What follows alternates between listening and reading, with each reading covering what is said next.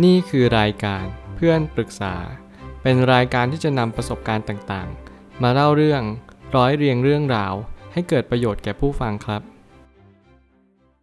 สวัสดีครับผมแอดมินเพจเพื่อนปรึกษาครับ วันนี้ผมอยากจะมาชวนคุยเรื่อง หนังสือ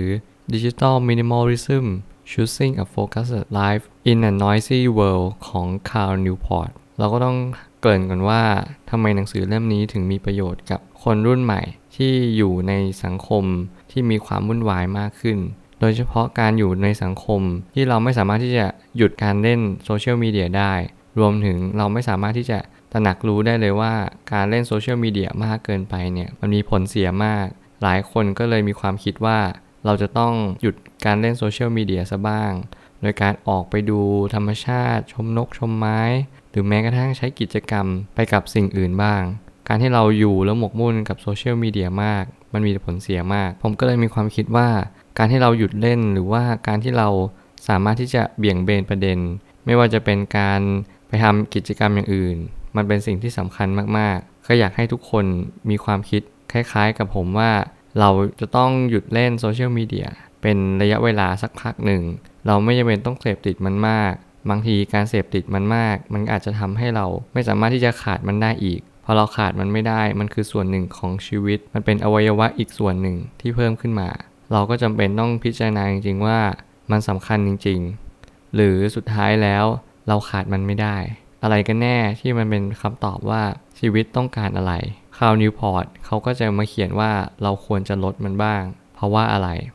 ทำไมต้องลดการใช้โซเชียลมีเดียลง ก็เพราะว่าโซเชียลมีเดียมันมีภาวะเสพติด คือบางทีมันมีสื่อบางทีมันมีข่าวที่มันไม่ค่อยประเทืองปัญญาเท่าไหร่ เราก็จำเป็นต้องปิดมันไปบ้าง หรือแม้กระทั่งต้องใช้สติปัญญา หรือวิจารณญาณให้รอบคอบให้มาก ไม่เช่นนั้นเราก็ไม่สามารถที่จะเสพสื่อ นั้นได้อย่างมีประสิทธิภาพ มันกลายเป็นว่าเราจะต้อง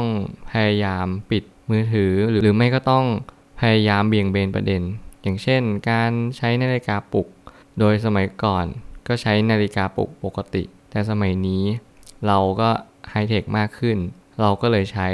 มือถือเป็นตัวปลุกแทน การใช้มือถือเป็นตัวปลุกเนี่ย มันอาจจะมีปัญหาในระดับหนึ่งตรงที่ว่าเราตื่นมาเราอาจจะเล่นโซเชียลมีเดียเลย โดยที่เราไม่รู้ตัว คือการเสพติดมันอาจจะมีการที่เราขาดสติและลืมตัวว่าเฮ้ยเราเล่นนานมากแล้วนะ เราหลงติดไปกับมัน ตรงนี้มันจะเป็นอันตราย และรวมถึงว่ามันจะมีผลเสียต่อสุขภาพจิตด้วย ปัญหาส่วนใหญ่คือเราเสพสื่อมากเกินไป หลายคนไม่รู้ว่าเรากำลังใช้เวลาไปกับการเสพสื่อเนี่ยมากไปกว่า 5-6 ชั่วโมง โดยให้เราลืมตัวไว้ว่าการเสพสื่อที่ดีการเล่นโซเชียลมีเดียที่ดี มันไม่จำเป็นต้องเล่นนานขนาดนั้น ยิ่งเราเล่นนานมาก มันก็ยิ่งทำให้เสียสุขภาพ ทั้งทางสายตาหรือสุขภาพจิตไปด้วย บางทีเราก็เลยไม่รู้ว่าเราควรจะทำมันยังไง ใช้เวลามันยังไง เดี๋ยวนี้ในแอปพลิเคชัน หรือในมือถือมันก็จะมีในการกำหนดเวลาในการเล่นแหละ อย่างใน iPhone มันก็จะมี time คือมีระยะเวลาในการเล่น คุณสามารถที่จะเข้าไปตั้งค่าได้ เพื่อที่จะรู้ว่าคุณเล่นเนี่ยไปกี่นาทีแล้ว เพื่อจะรู้ว่าคุณควรจะหยุดเล่นเมื่อไหร่ ชื่อของมันก็คือ screen time ในการที่คุณจะกรองว่าคุณควรจะเล่นเท่าไหร่ แล้วมันจะเตือนขึ้นมาให้คุณหยุดเล่น ตรงนี้มันทำให้คุณมีสติมากขึ้น แล้วก็ไม่เสพติดโซเชียลมีเดียมากจนเกินไป ถ้ารู้ว่ากำลังเสพติดก็ต้องพยายามเลิกให้ได้ หลายคนก็ไม่รู้ว่าเราควรจะเลิกไปทำไมสำคัญมากๆเลย เราต้องมาอยู่ในโลกแห่งความเป็นจริงบ้าง หลายครั้งยุคที่เกิดมาในยุคหลัง เกิดขึ้นมาพ่อแม่ก็ป้อนโซเชียลมีเดียให้ละหรือแม้กระทั่งสมาร์ทโฟน สิ่งที่มันเชื่อมต่อจากโลกภายนอก เข้าไปอยู่ใน device เล็ก ๆ ที่ทำให้เรามีความรู้สึกว่าเราก็มีความสุขไปกับมันทุกครั้ง ที่เราได้เล่นมัน หลายครั้งที่หนังสือเล่มนี้กำลังจะบอกเราว่า การที่เราเล่นโซเชียลมีเดียการที่เราเล่นอะไรก็ตาม เราควรจะมีระยะเวลา ไม่อย่างนั้นมันจะกลายเป็นการเสพติดไป คุณก็ควรที่จะตระหนักรู้ในเรื่องนี้ด้วยว่าการเล่นมาก มันก็จะส่งผลเสีย ต่อสุขภาพจิต รวมถึงปัญหาซึมเศร้าด้วย หลายครั้งมีวิจัยมากมายที่มันเกี่ยวข้องกับการซึมเศร้าเมื่อเราเล่นมากเกินไป เพราะว่าอะไรเพราะว่าเราไปตามสังคม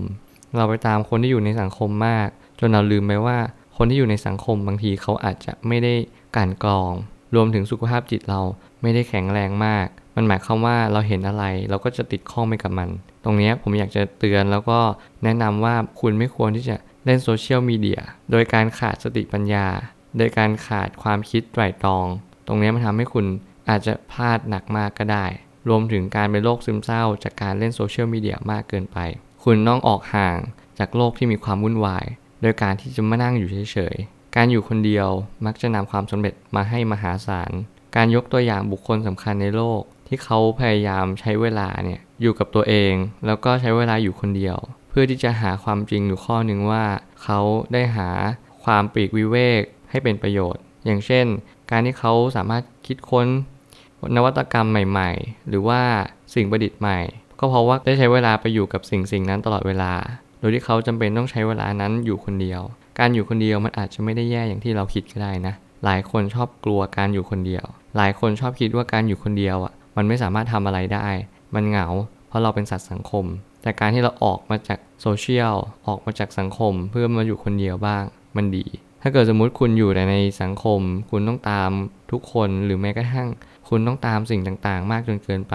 มันทำให้คุณน่ะขาดการอยู่คนเดียวหรือว่าสันโดษ การขาดการสันโดษเนี่ย มันก็ไม่ดีต่อทางธรรมด้วย ตรงที่ว่าคุณอาจจะไม่เข้าใจว่าอยู่คนเดียวไปทำไม ผมอยากให้คุณรู้ว่าผลประโยชน์ ในการอยู่คนเดียวมันมหาศาลมากๆ คุณอาจจะเป็นคนที่เก่งระดับโลกก็ได้ เพราะว่าคุณได้ศึกษาบางสิ่งบางอย่าง คุณรู้จักตัวเองมากขึ้น คุณรักตัวเองมากขึ้น ตรงนี้แหละมันทำให้คุณก็จะเรียนรู้ประสบการณ์ต่างๆ จากการที่คุณอยู่คนเดียว หลายครั้งเรากำลังเบี่ยงเบนความสนใจ แก้เบื่อ แก้เหงา ด้วยการเล่นโซเชียลมีเดียบอกเลยว่ายิ่งคุณเล่นมาก มันก็ไม่ทำให้คุณมีความสุขขึ้นไปตราบใดเท่าที่คุณไม่รู้สึกว่าคุณจะต้องกลับมารู้จักตัวเอง หันมามองตัวเอง ดูกระจกและเห็นตัวเองในนั้น แล้วก็ถามว่าฉันรู้จักตัวเองจริง ๆ หรือเปล่าคำถามแบบนี้มันทำให้คุณรู้จักตัวเองมากขึ้น คุณจะลดความวุ่นวายในสังคม และคุณก็จะมีสมาธิมีสติในการใช้ชีวิตมากขึ้น พวกสิ่งเหล่านี้แหละมันทำให้คุณมีจุดยืนในชีวิต แล้วก็ไม่ทำให้คุณวุ่นวายไปกับชีวิตมาก หลายครั้งเราจำเป็นที่จะต้องเรียนรู้ว่าอะไรมากเกินไปอะไรน้อยเกินไป สิ่งสำคัญก็คือเราอย่าตามสังคม เราต้องมีจุดยืนของตัวเอง เราจะไม่